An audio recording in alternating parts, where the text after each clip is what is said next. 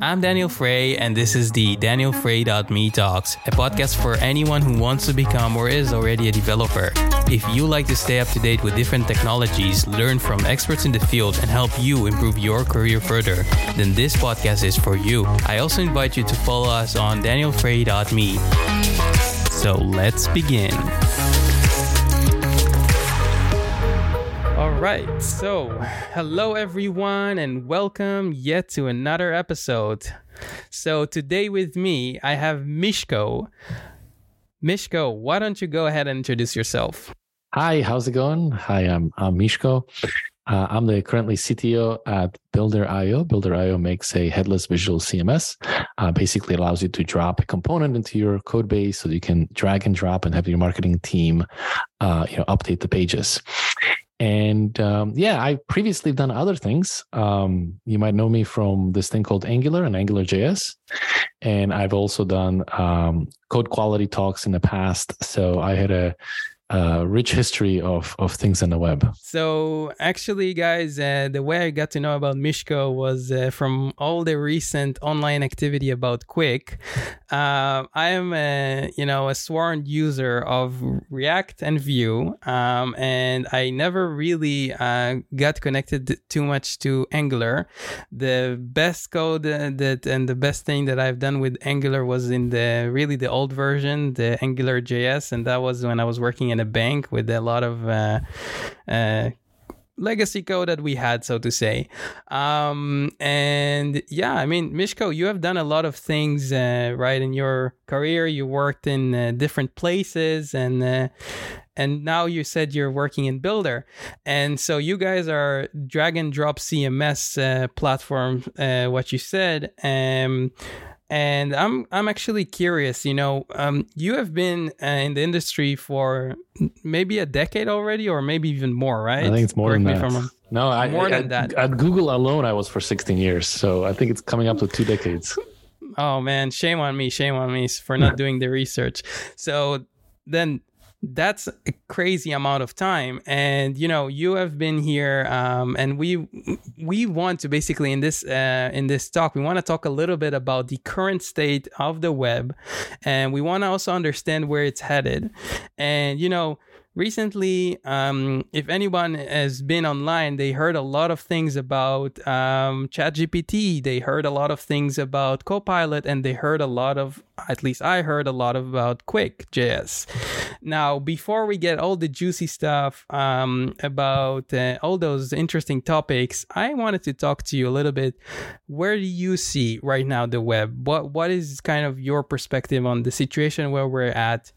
Um, what maybe a little bit of pain points you see uh, and you have experienced yourself, you know, given the the whole amount of time you've been in the in the industry? Yeah. So, you know, when I started with AngularJS, uh, that was, I want to say over ten years ago, probably something like thirteen years ago at this point. And the web was a very different place. There was uh, basically no E S M modules, right? So you couldn't do dynamic imports. Uh, there was just script tags. Everything was in the global space. And so um, there was limited amount of JavaScript basically you could put on a page because it was just hard, not for any other reason. Um, and so what happened in the last, you know, ten years is that the web got kind of better at including JavaScript. We got imports, we got a require in Node dot J S. And it became much easier for third parties to create uh, reusable code. And so we saw this, right? Like the N P M has grown tremendously. And whatever problem you have today, there is an N P M package that you can uh, install and will solve your problem. And what it, all this means on the end is that your app, our applications are just getting bigger and bigger and bigger. And there's a good chart you can go check out on, I think, Archive H T T P, or is it H T T P Archive? And it just basically shows um, the amount of JavaScript that has been, uh, the average number of JavaScript that is sent to a particular page. And this line just keeps going up, up, up, and up. And I think, uh, you know, people will say like, oh, why can't we just go back to the old days? But I think the way to think about it is pages today are just a lot more interactive than they were back then. Uh, so it's not that we're getting JavaScript and we have still the same crappy pages. I think we're, our pages are getting more and more interactive. Our end users are expecting higher and higher fidelity of the web. And All of that is results in a huge amount of JavaScript that's being sent to the browser. And this huge amount of JavaScript uh, basically turns into very slow startup performance for the websites. And if you talk to anybody who's running e-commerce sites, they're very aware of this because slow sites translate to much lower conversions, much lower uh, purchase rates, and so on. And so at the end of the day, for e-commerce site, uh, it's money, right? And so if they can uh, make the site faster, they'll make more money. And Amazon really knows this. And so they spend a huge amount of time and effort to make sure that Amazon websites are extremely responsive. Uh, but even Amazon is not perfect. Um, and if you go to Google PageSpeed, uh, Google show has a, a kind of a interest in having fast uh, web because they've kind of also recognized that the faster the web, the more, the more people use the web, and the more people use the web, uh, you know, the more profit there is for Google. And so Google created this thing called PageSpeed, which uh, industry is using to kind of see how they're doing. And even Amazon is not anywhere close to one hundred on PageSpeed. It's like in the high seventies or kind of low, uh, you know, high sixties, low seventies kind of a number. Um, and so it's just interesting that even the people who deeply understand this particular problem and deeply understand that this, on the end of the day, results in money and therefore are highly motivated to improve the situation, even those folks are struggling with improving the status quo of the web. I see. I see. Right. So basically, um, if I understand correctly, you're saying, um, hey, back then when I started uh, twenty years ago, um, there was just like really simple websites. Uh, and those websites were, you know, not really requiring a lot of inter- integration from the user, those animations and all kind of interactions and making a, uh, this button do like this crazy stuff. And, and we are now in much more progressive uh, times uh, where the user expects everything to be immediate, fast, and looking fancy. Um, and uh, now the, the what it caused is is is, is more JavaScript, and especially with the, the popularity where you said that, uh, you know, E S modules, that you can split your code easier and, and share it all across, it increased our bundle sizes.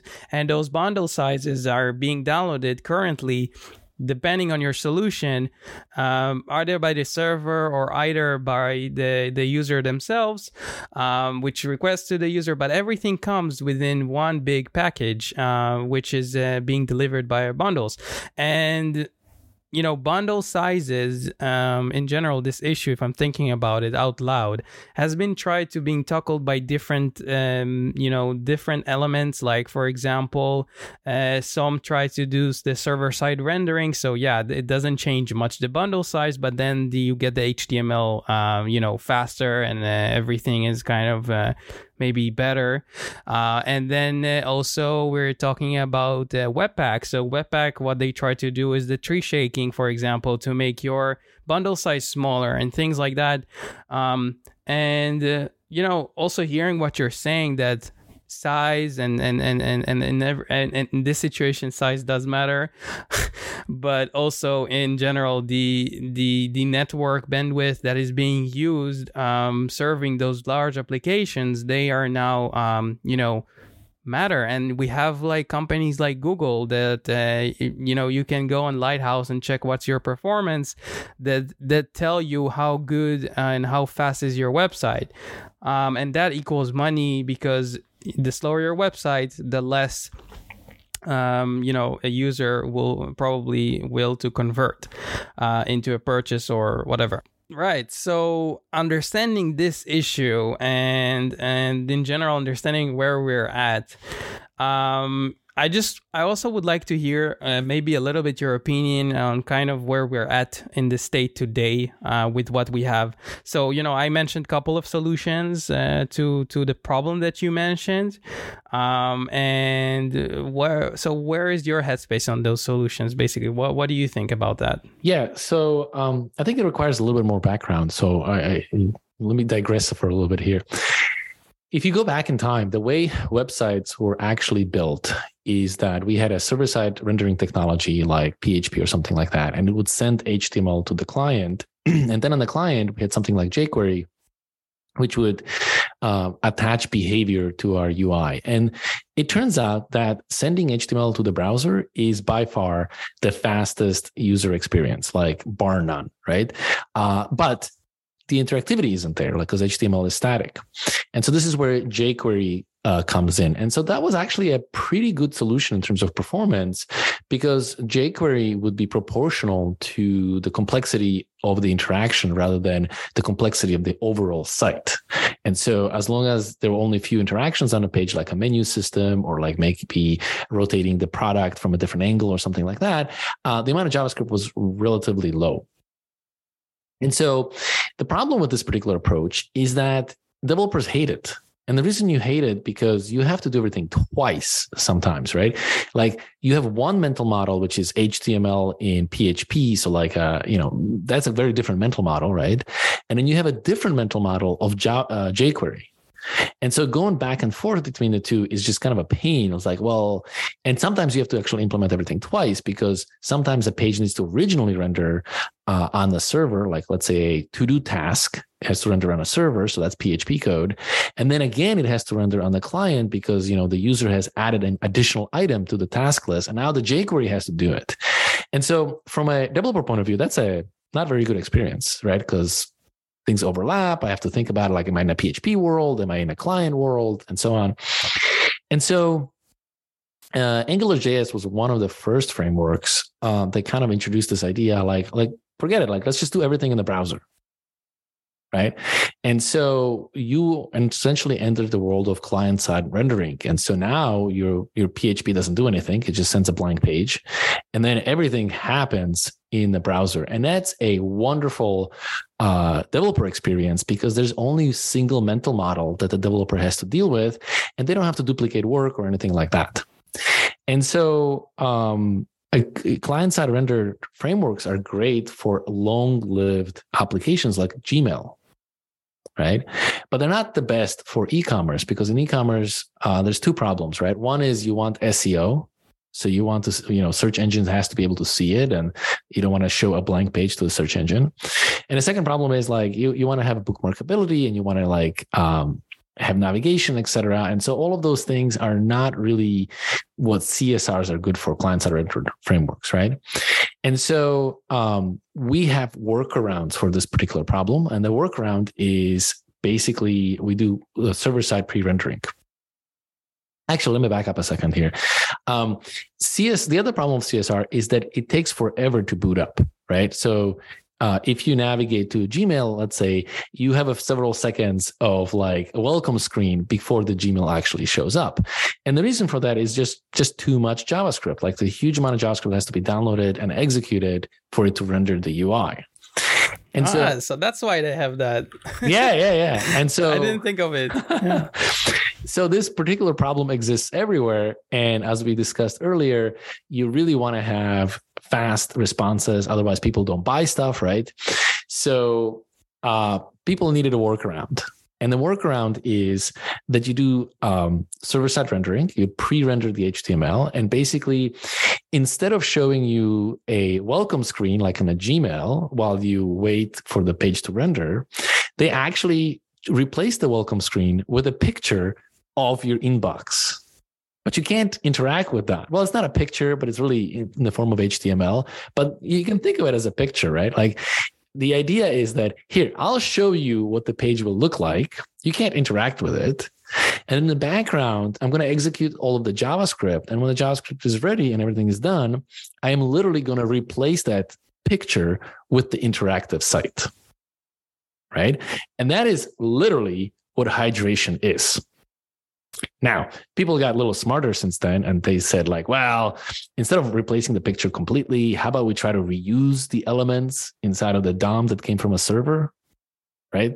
And so there is a little bit of reuse happening, but that's just a tiny little optimization. Like the, the correct mental model is, I'll show you a picture in the form of not actual JPEG, but in the form of H T M L and tags and all that stuff, right? I'll show you a static picture, and then I'll boot up the JavaScript, and uh, then when the JavaScript is ready, I'm going to do a switcheroo. And if I did everything right, hopefully you won't notice anything, right? That's literally how the web works today. And, uh, you know, it's it's got a performance issue, right? The reason we were doing server-side rendering to begin with is because we didn't want to have a long um, loading screen before the page shows up. And so now what we've done is we basically replaced the loading screen with a picture of the page, but now we have a long time to interaction. Um, that's, you know, like I'm hearing all those things and the way you, like you describe them uh, so simple. First of all, kudos to you, because like I, I really like the explanation um, that you gave. Um, and I'm a little bit more curious to talk just a bit about this solution with the picture, because I was looking at, uh, you know, different server side rendering options like, uh, you know, Next, and we have also, uh, I don't know, like uh, in Vue and uh, Svelte, what they use, SvelteKit and all those, you know, different uh, things. Um, but one that was more interesting, maybe uh, that was slightly a different approach, was the approach of Remix, uh, which you know, recently I haven't heard much on the web, but I am curious to hear a little bit more. What do you think about their approach, if you're familiar with? Yeah, yeah, yeah. I can talk about that. So Remix is the same exact thing. Uh, let me show you a static picture. Oh, again, I'm, I'm I'm using the word picture to kind of get the point across, but it's actually H T M L with, you know, styling tags and all of this stuff. But it's static, right? Just like a picture, it's static. And so uh, Remix does the same exact thing. It, there is there is no difference. The difference with Remix, or the, their value add, or, or what do you want to call it, is that um, they make sure that the H T M L they send uses um, things like form submit buttons. And because it uses form submit buttons, these buttons work even if JavaScript hasn't shown up. So your animation isn't present. Uh, your full-on interactivity isn't present, but if you click on a button, that button will just do a form submit to the server, and therefore um, it will still work. Like it will be kind of reduced interactivity, reduced uh, user experience, uh, but it will still work. And so this is called uh, progressive enhancement. And the idea is that like once we have the full-on JavaScript, then we can do, you know, fancy things and make it faster or whatever. But until the JavaScript or uh, shows up, instead of staring at a blank picture that a picture that, that doesn't do anything, we actually have a sort of interactive site. And I say sort of because it's not equivalent to the JavaScript being present. And so uh, the value of, of Remix is basically this this form of progressive enhancement. Okay, well then I am a, first of all I understand a little bit more uh, from what your explanation was, than a little bit more about the picture and uh, where it goes and where we're at then today. Now I want to take the stage and the talk to talk a little bit more about the recent uh, cool framework that uh, you know I heard about, which is Qwik.js. So it's just Qwik. It's not J S, by the way. But yes, I was talking about Qwik. Um, I always say J S whenever I say I say framework because yeah, yeah, yeah. My bad then. No, no, no, no worries, no worries. Because I guess I'm. Uh, there is AngularJS and there is Angular, and it's super confusing. I know. Uh, but let's talk about Qwik. Um, I think before we talk about Qwik, we need to kind of make a particular problem clear, and that is that. Um, Existing frameworks have hydration. We talked about it, right? Hydration is basically the equivalent of the framework booting up, right? And if you don't have S S R present, uh, hydration is, again, go to the Gmail, you staring at the welcome page is the boot up process, right?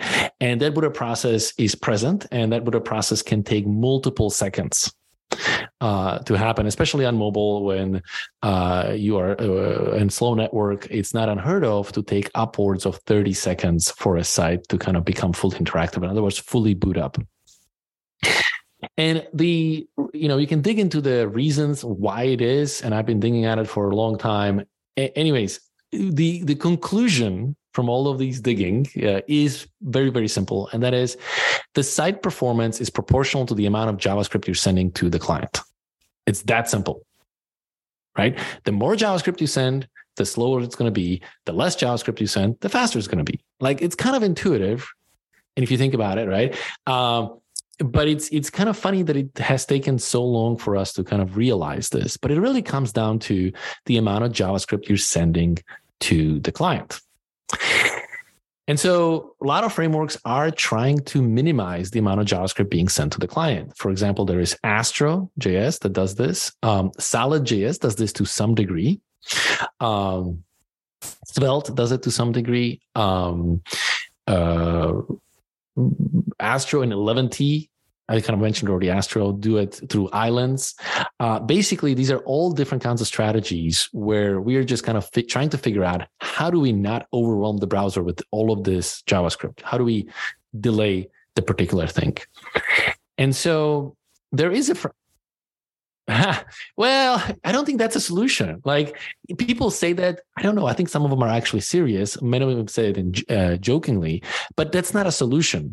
You know, it's not a solution. Like, you cannot stop writing JavaScript, because that means that our our interactivity of our sites will be rolled back the way it was twenty years ago. And I don't think our customers will want that, right?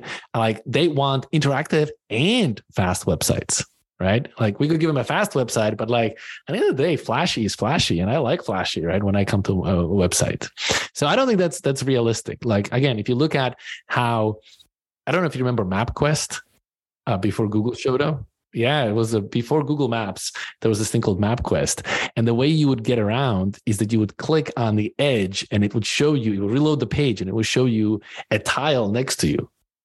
And then Google Maps came along and you could drag the tiles and it was like, right, complete mind blown. Like, what the heck just happened to my, like, it was obvious. What year was that, by the way, that people used MapQuest? Ah, uh, two thousand, late two thousands, like maybe two thousand five, two thousand eight.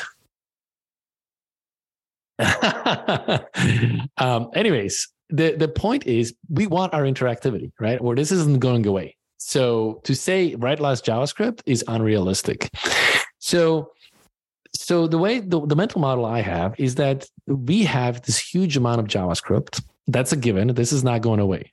So that's it, it, it is irrational to try to fight the idea of that the developers should write less JavaScript. That's a no-go in my world. Um, and so the only thing that's kind of remains is, how do we not overwhelm the browser?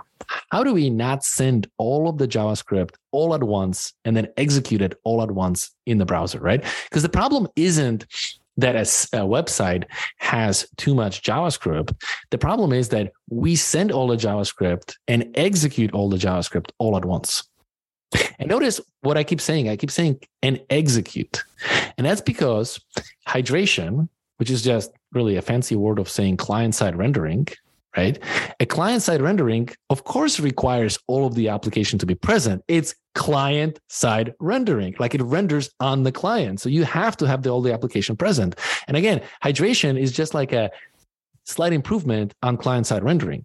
So yes, it's that step though that no, no nobody really sees, uh, right? Because you, uh, it's that render, like in React, that you see that render method that that you have the, you know, your your in parentheses that you put, uh, you know, in those blocks that is yes. gonna say uh, user.name, and that's gonna tell you what is the user based on your uh, yeah, I don't so- know set state that you have. Yeah, we can look at look and look at React, but it's like all the frameworks really work the same way. So it's not like I'm picking on React here.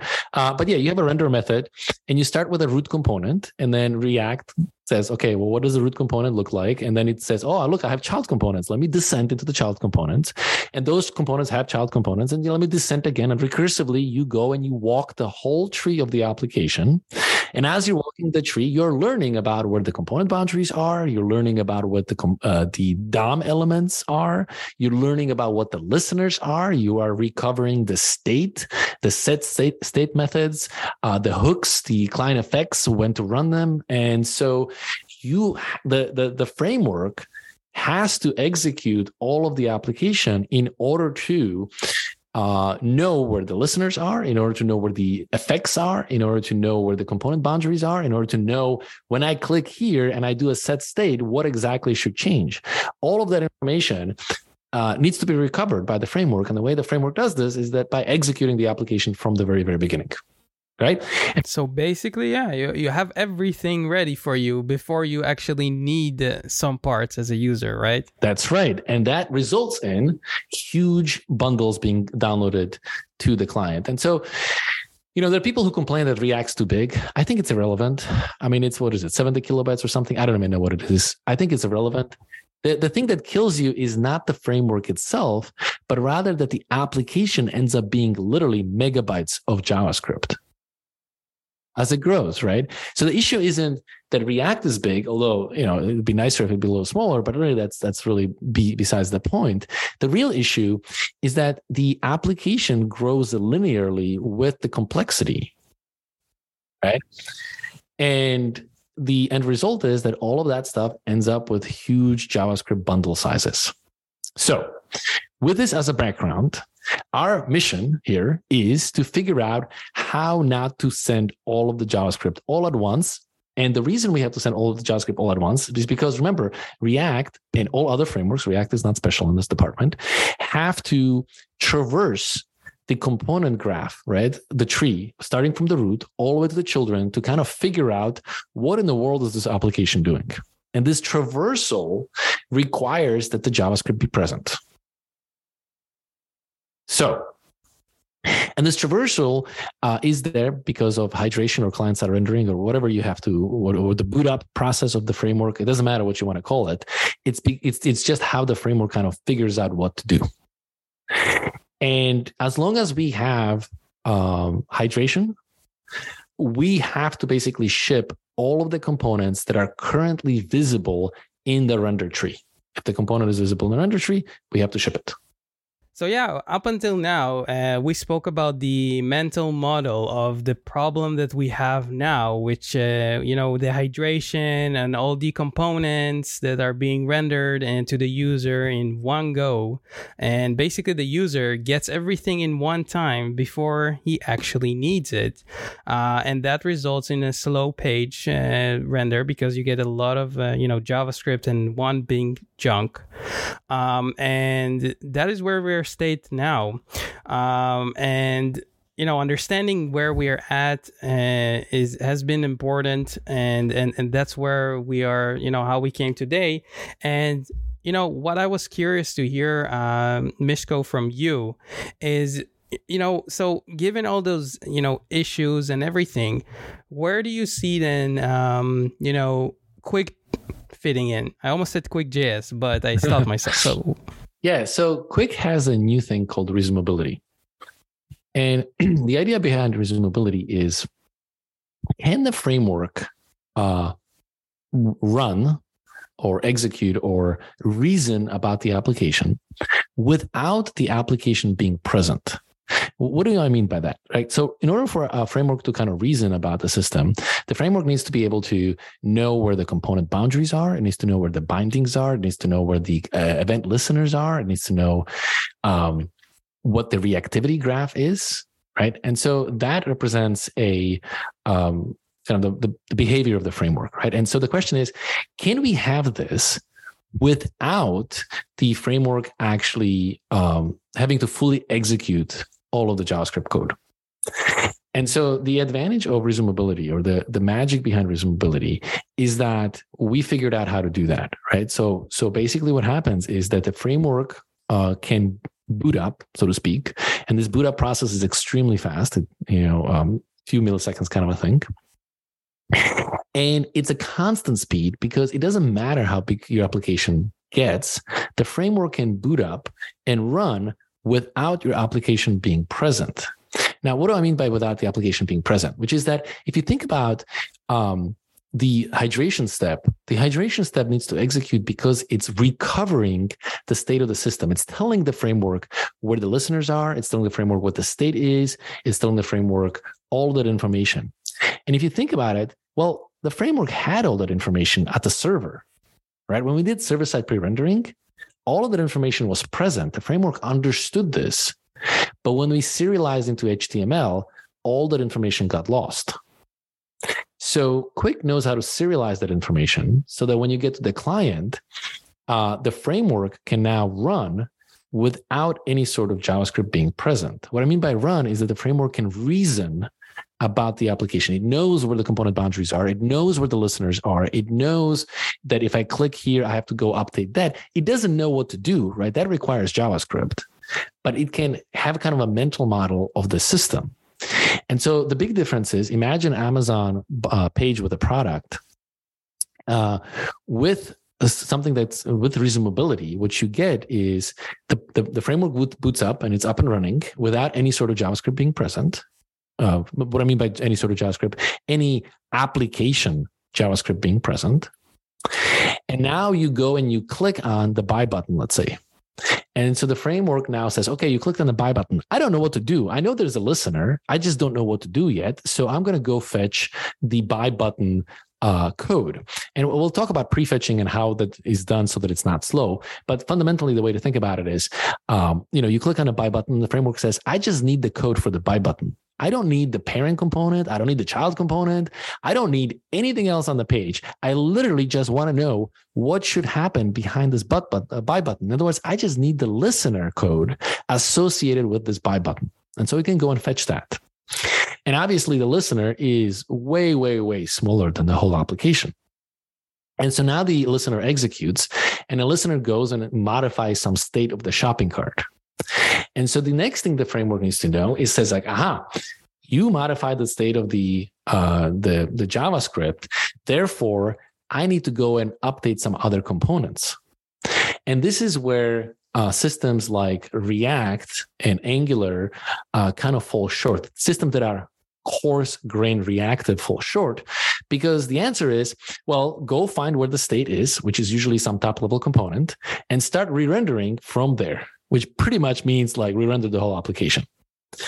And so the difference here that Qwik is fine-grained reactive. And so the Qwik knows that, oh, you modified the, the, the state of the shopping cart.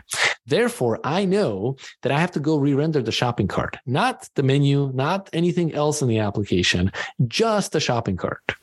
And of course, I don't have the source codes for the shopping cart. So I'm going to go and fetch the source code associated with shopping cart.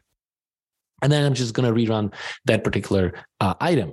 And so the nice thing about this is that when the shopping cart re-renders, it doesn't have to re-render the parent components or the children components, right? So the amount of JavaScript, the amount of application JavaScript that got sent to the client is drastically reduced.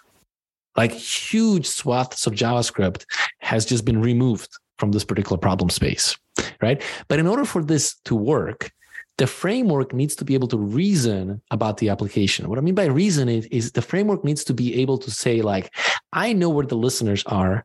I know that this is a click listener. I know the relationship between this state of the system and those components that are interested in the state of the system and so on. And all of that information needs to be serialized into the H T M L in such a way that the framework can, you know, when the framework starts up, it can recover all this information without any application JavaScript being present.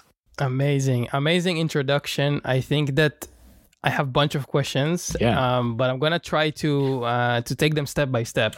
And before I do that, let's make sure that I understand where uh, what you are saying to us and to me.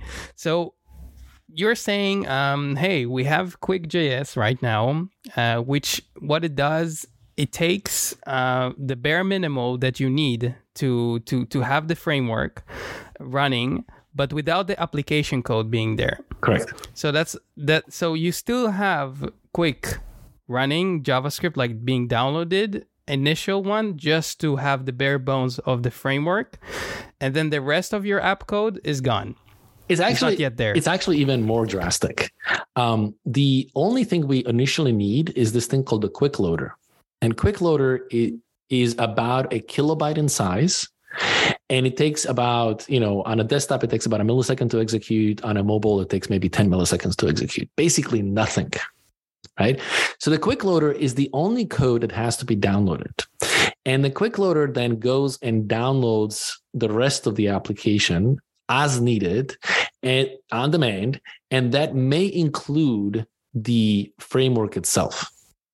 So, um, if you, for example, create a create a Qwik uh, create a listener on a on a button, and all the listener does is just says console log or alert, and then in that particular case, not even the framework gets downloaded, because um, you know you can look at it and be like, you don't need the framework for that. Just do console log and call it a day. All right?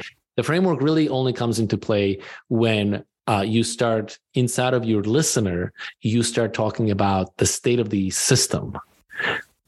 Because, you know, console log isn't very useful. You probably want to do something like, you know, shopping cart dot quantity plus plus, right? Or something like that, right?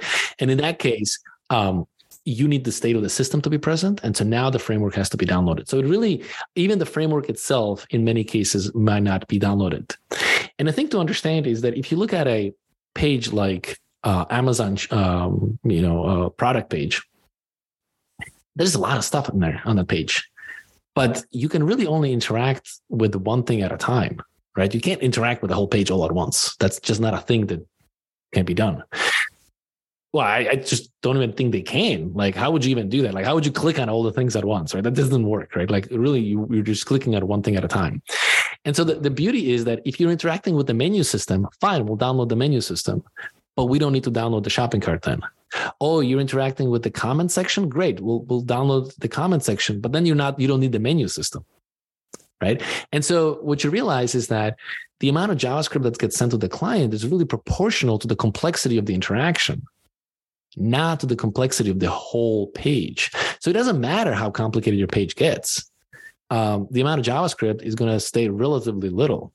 Um, depending what you do. So I was uh, I wanted to mention that it's interesting that you're saying also, you know, you're saying there is Qwik framework and then there's Qwik loader, and there's also there Qwik City. Qwiks, Qwik City. Okay, so then you um you splitted those things up, and yeah. Quick note about why and. Uh, Like the reason, like the idea behind it? Yeah. So Qwik loader is just this super tiny amount of JavaScript that, that kind of sets everything up. Uh, there is no equivalent to other frameworks. Other frameworks don't have this. So that's kind of unique for Qwik. Um, then you need to have the Qwik itself. So that's kind of like React. So Qwik is to, it's kind of like React, right? And a Qwik City is the meta framework for it. So Qwik City would be like Next.js or uh, Remix. Something like that, right? And so the meta framework part gets handled by the Qwik City. Uh, the Qwik itself is kind of the rendering. And then the Qwik loader is just this tiny amount of JavaScript that we include on the page to kind of get everything going. It's kind of the bootloader, so to speak. So you can ideally use um, them independently of another? Uh, in theory, yes. I mean, uh, we provide this all as a package. And the nice thing about it is that, you know, everything is automatic. You don't have to think about it. You just go and build your page. And then if your page requires no JavaScript, then no JavaScript gets sent. And the moment you decide that you need a JavaScript, you know, the framework is like, okay, well, in this, in this case, I will send you a Qwik loader and I will break up your application so that the minimal thing that you need is there. And I will just send that piece in, inside. And so one of the hard things about this, this thing that I've just described is breaking up the application into many, many chunks. And turns out that most systems have a really hard time with this. Um, in React, for example, if you want to lazy load something, it is not automatic. Like, it's a huge amount of work for you. First of all, you have to take the code, move it to a separate file. Then you have to refer to the file through a dynamic import. Then you have to take the dynamic import and wrap it in the lazy. That gives you a suspense component, right? And that suspense component can then be used inside of your uh, code. So that's a lot of work, right? And, and at the end of the day, I'm going to argue it probably won't help you, because if the suspense component is visible on a page, then the hydration will force you to download it eagerly and execute it, right? And so suspense is really only useful for components that are currently not in the render tree. So like a route change, right? Those components can be lazy loaded. That's that's perfectly fine. Uh, but the components that are currently in the render tree, those kind of have to get downloaded. And there's tricks people do, like delayed hydration and, you know, this and that, but nothing really compares to resumability, because resumability just takes it to an absolute extreme. So for example, um, in React, even if you have suspense and delayed hydration and whatever you have, you will be forced to start rendering from the root, because a component, like let's say a shopping cart, shopping cart has props. Where do these props come from? Well, from the parent component. How do I get it? By executing the parent component. Where does, but the parent component has props. Where do those components come from, right? From the parent component. And all the way we go, all the way down to root. So, so you can't just go and render a shopping cart in, in React. And again, I'm not picking on React. This is true for all the frameworks, right? You just mentioned that you're a big React fan, so I'm talking about React as the as the trying the, not to be a fan because framework change and things uh, and things progress. But I have been using I'm using React at work, and that's the main the, the thing. But no, but that's good because a lot of people I think are familiar with it. Yes, uh, and and understand the you know the, the mental model there. Uh, right. So that's a good good thing to to to. to cover. And you know what I really like that you said, like, um, for example, that if you need to re-render, uh, you know, a certain thing in your components, it's not going to re-render the parent. It's just going to render the, the thing that you need. And it's like you're doing the so memoization in React. If I say uh, in React, then you're doing it for me without me saying like uh, use memo, Correct. Right? You don't you don't need to do like those things manually and think about them because the framework does that for you. But but it's more than that because even even if I automatically inserted use memo or everything in the in a in the React application, th- there's the problem still exists that at least once the whole thing has to execute at least once. Then it can be clever, but at least once it has to execute. And by that point, you kind of lost the battle because it means that the JavaScript had to be downloaded and executed. And so game over, like you have a slow application startup. Hey, th- this this is like really, uh, I think, game changer uh, and, and, and also in a way that you think about in general applications and how you build them. And, you know, speaking to you um, and also understanding like uh, a little bit more um, what the framework is and what it does and and where it's like all kind of bundle up to where we're at today. I'd like to hear from you what what was really like the, the the the place where it all started. Like, did you just wake up one day and said resumability, boom, let's go, or was there like more background story behind it? And I'm curious to hear about it. There's the background story. Yeah, yeah, yeah. So first of all, there is a talk. So I think two thousand nineteen, which is quite a long time now, I got up in stage in in N G Conf, uh, and I was I had a keynote. And in the keynote, I basically said, you know, what would it take to have super fast applications? And I went through and basically described essentially this, resumability. And I told it to the world and be like, you want to have fast apps? This is how you do it.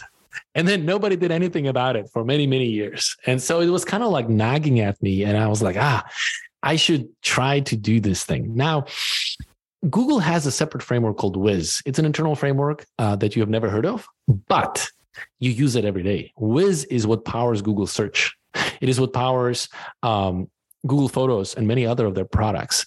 And one thing that can be said about Google search, that thing is fast. As a matter of fact, it is impossible in Google search to get to the situation where you want to interact with the page before the page is ready.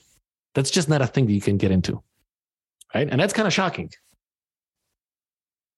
And uh, people say like, "Wow, but search is easy. It's just a bunch of things." It's like, ah, wait, did you type a formula into Google search? A freaking uh, uh, graph shows up. You know, if you try to do uh, currency conversions or math, a calculator shows up. If you look for movies, a movie shows up. There is a lot of complexity in that thing that, uh, you know, it may look like a simple thing at a first glance, but it's actually super, super complicated that can do many, many, many things. And it is just completely unrealistic for Google to go and send all of the JavaScript for all of the different possible use cases all up front. That's just not a thing that they can do because it would be horribly slow. But it is what we do in our everyday world with our current set of technologies in terms of current set of frameworks. And so this is where... Well, I mean, Wiz is very unique in that uh, it was uh, designed from ground up to be as fast as possible. Like that was its goal. And I think it succeeded in it. Um, and... You know, Wiz was definitely inspiration for Qwik because I saw that like, hey, it's possible to do it differently. It's possible to have this unbelievable performance. It's possible not to send all of the JavaScript up front. Uh, but Wiz is super old, and you know it was built before all the fancy new technologies we have today, like dynamic imports and all kinds of other things. And so the D X for Wiz is not something you would like. It is quite difficult to work with Wiz, uh, but it has unbelievable performance. And so the question for me was like, can we have both? Can we have a beautiful D X and unbelievable performance? Right. And this is what was the, the kind of the, the starting point for Qwik. And, you know, Qwik has gone through many iterations before it kind of settled to where it is.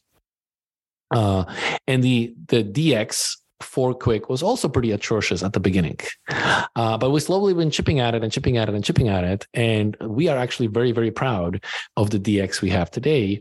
And we kind of modeled it on the React world. So if you're familiar with React and you look at uh, Qwik code, you're going to be like, yeah, that looks just like, you know, Qwik. Like very, very, very, very few differences uh, that I see. I'm quite familiar with it. I know how to use it. Uh, it seems natural. And this is kind of intentional because, um, you know, we didn't want to invent yet another paradigm, yet another way of doing something. We just want to say like, look, this is popular. Let's just use this. But we want to completely change the way it actually works underneath. And so this is actually kind of a double-edged sword because people come to Qwik, they look at it and they're like, oh, it looks like just like React. Uh, I don't care. And they leave. And they kind of miss the point of why all of this stuff is happening and what is the benefit for the page. So one of the things I like to talk about is, um, you know, there's this call, there's this website called Taste J S where you can choose different uh, implementation of the same exact application, and you can kind of compare for yourself to see which one you like the best. And they have this thing called Movies app. And this movie app is implemented in all the major frameworks, including Qwik. And we did a blog post recently comparing the kind of the performance. And the answer is very simple, which is, you know, um, whoever produces least amount of JavaScript is the fastest framework. It really comes down to that, right? Uh, there, there's no, no surprises there. But what I found interesting is that we published this blog post and every framework came up and started saying like, oh, that's a bad implementation. The developer hasn't done this. They didn't do this optimization. I didn't do that optimization. And, you know, if only they did this other thing, then it would have been faster. And it made me realize an important point, which is developers do things that are easy because they're under time pressure. And the problem is in most frameworks, the easy isn't the performant way. And the performant way is actually kind of complicated because it requires things like inserting suspense, which means moving your code around, and not even not always the suspense actually helps, and, and so on and so forth. Like we kind of talked about it, right? And so it isn't obvious how to necessarily get these performance improvements in most frameworks, and it's a lot of work that, frankly, most people just don't have time for. And so the big realization we have is that Qwik, the easy path or the obvious path for the developer to do is also the performant path. And I think that's that's kind of unique uh, in this world. Uh, Qwik, the, the, the Qwik implementation of Movie app actually wasn't done by us. It was some volunteer, uh, you know, that was like, oh, let me go implement one for for uh, for movies over there. And we gave him no instructions as to what to do or how to make it performant or anything. They just like, you know, took the React version and you know, kept hacking at it until it turned it into a Qwik version. And um, yeah, it it is performant out of the box without any sort of effort and without any sort of special understanding, et cetera, on the side of the developer. And I think that's the that's the powerful thing. And this is, I think, where the industry is heading, is that we need to have uh, fine-grained reactivity, and we need to have tools where the easy thing is the right thing. And we are not there yet, because in most tools, the easy thing is not the right thing for in terms of performance. Right. And, you know, so basically you're saying um, that in the current frameworks that we have, everything that we're doing is, as a developer, you're under time pressure, you have your project deadline, you need to get shit shipped on time. Uh, and you don't have time to think about, you know, too much about performance and about when to use what. You just want to use the framework as you know it and go ahead at it. Uh, and currently, Um, most of the frameworks, they failed in, in, in that perspective to make it accessible to uh, how, you know, things uh, work with performance wise and everything, to make it fast when you ship it and in the easiest way. And there you're saying we have the the solution where you do you and we do us, and everything that you do is going to be by itself scalable and fast, and well, scalable depending on your architecture, of course, but at least the fast part, you got it. And so that is that is yes. that is in a very um, you know uh, interesting thing. And I was also wa- wondering, um, uh, Miško, what are the um, you know tools that you currently give to developers when they want to move uh, their project to Qwik? So let's say I have this you know big application already written in React, um, and what kind of things uh, you are supporting uh, to make it easier for them to migrate? Yeah, so let's talk about that. Actually, before I uh, talk about that, let me just give one more point, and that is, you know, if you look at a React application, right, and you build an application, it becomes slow, then the experts come out and say like, well, you forgot to use use memo. You forgot to lazy load. You forgot to whatever, right? And that's kind of my point. Like, I shouldn't have to do any of this stuff. I should just write my application and it should just work in a performant manner. And that is kind of the point of Qwik. And the problem is that if you build a hello world, these are not the problems you're going to run into, right? And so when people build a simple hello world, they're like, ah, it's the same thing. I don't see a difference. It's only once the application gets humongous and big and, you know, there's hundreds of engineers working on this where you're like, oh, crap, this thing doesn't perform and I don't know what to do about it. And you're kind of down in the rabbit hole. Okay, so let's talk about um, migration story. I think we have a pretty good migration story. We have two things. Uh, first of all, it is surprisingly easy to take React code and convert it to a Qwik code. Um, you know, few things have to change. Like instead of set state, you have to do use. Uh, sorry, instead of use state, you have to do use signal or use uh, store. Um, You have to wrap the components in this thing called a function called component dollar sign. Um, you have to any kind of listener like on click can has to say on click dollar sign. A uh, few few few additional things. Dollar sign, by the way, is a Qwik's way of saying lazy load this. So every time you see a dollar sign, you should be thinking to yourself like, oh, this thing gets lazy loaded. Um, and so this is actually surprisingly easy, and you can just convert the components that way. But we have something better. And that is, we can take React components and we can wrap them inside of this thing called, we call a Qwikify. And that actually takes the component as is and makes it embeddable inside of a Qwik application. Now, the Qwik, the, the React component won't get the magic of Qwik, right? It will still be a React component, but Qwik can uh, delay, hydrate the component. For example, you can say like, oh, this component only gets hydrated uh, on a mouse hover. And so you are still winning because the component is visible. It's it was server-side rendered because React has S S R, and you can um, you see it. And then when you try to click on it, it's at that time that we download the code and um, hydrate it. And again, I talk about lazy uh, loading the code, but keep in mind, Qwik has a very extensive system for prefetching and loading stuff to make sure that when you're ready to load the code, the code is already in the cache. Uh, we haven't talked about it, but like, uh, you know, number one thing people say is like, oh, what if I'm in the tunnel and I lost the connection? Does that mean my application doesn't work? No, the application gets cached and gets preloaded. All kinds of things happen in the background.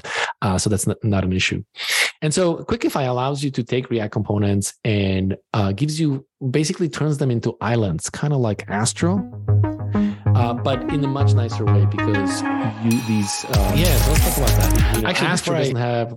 Uh, when you want to do inter-island communication in Astro, you cannot use React primitives. You have to use Astro primitives because it's a different thing. So again, this is the same problem of having multiple mental models. And of course, that's that's painful, right? And so the nice thing about Qwikify is that you, the, the inter-React component communication, because these React components got turned into Qwik components, uh, it's just a standard Qwik mental model. So nothing new to learn about, you know, inter-React communication. Uh, it's just normally the way you would do everything else. So things like listeners work, things like setting the state, mutating the state, getting things updated, we hydrated at the right moment. All of that stuff just kind of works without any sort of effort. Um, so I think that's a pretty good story. And it really allows you to take, um, you know, your pages and convert them into Qwik, and then have, um, you know, still not be forced to convert the whole application all at once. You can just say like, okay, these are older React components and I don't think it's worth converting them, whatever. But you can still get the benefits of lazy hydration for these components, um, and, you know, on other things.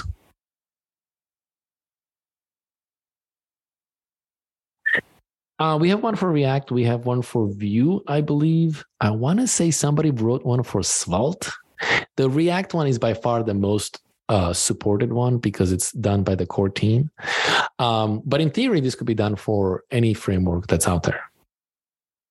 Okay, so that that's great news, I guess, for people who want to kind of take it step by step and migrate their applications. Um, and as you go, you can grow in in becoming, you know, full Qwik um, framework, uh, using it and everything together.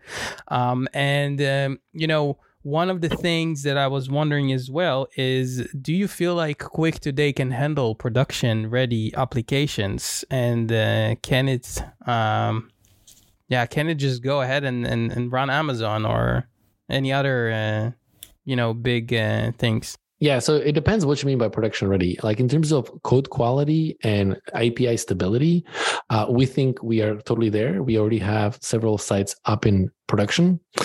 Um, The area which we're still polishing are, for example, oh, I want to integrate with a third party, whatever. Uh, you might find that you will run into like surprises.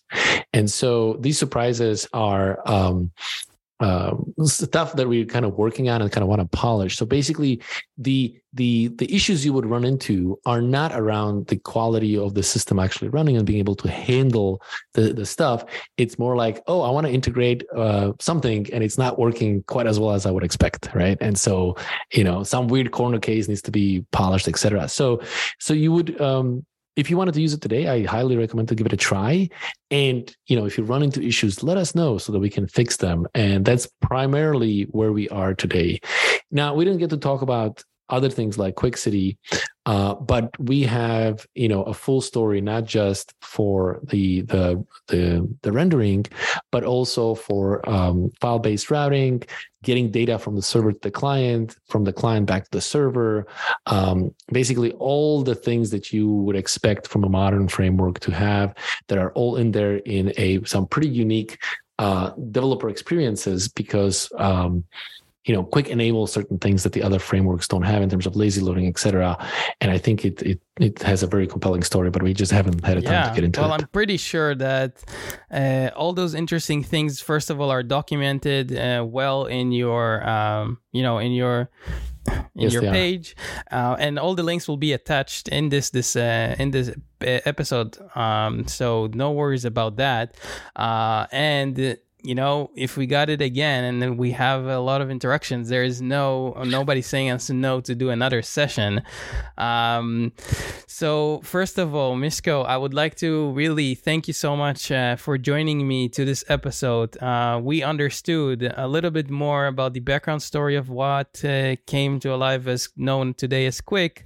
Um, we also a little bit learned uh, what we have uh, today in this stage um, in our modern uh, browser stack, and also what was before that, uh, even when I was before I was born.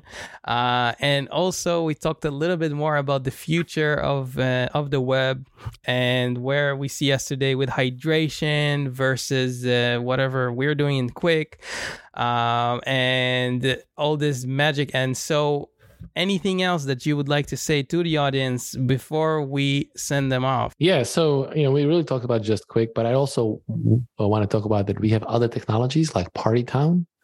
PartyTown is a way of taking your third-party code like Google Analytics, Facebook Pixel, HubSpot, et cetera, and moving it into the web worker, right? Again, uh, what I said earlier is that the fastest site is the site that ships the least amount of JavaScript. So shipping the JavaScript off the main thread into the web worker actually helps with this as well. So PartyTown technology is there. And of course, you know, check out uh, the visual C M S system that we have. If you have a site where your marketing people are always bugging you about, you know, updating things and A B testing and so on and so forth, uh, you can make your life way, way easier just by installing uh, the builder.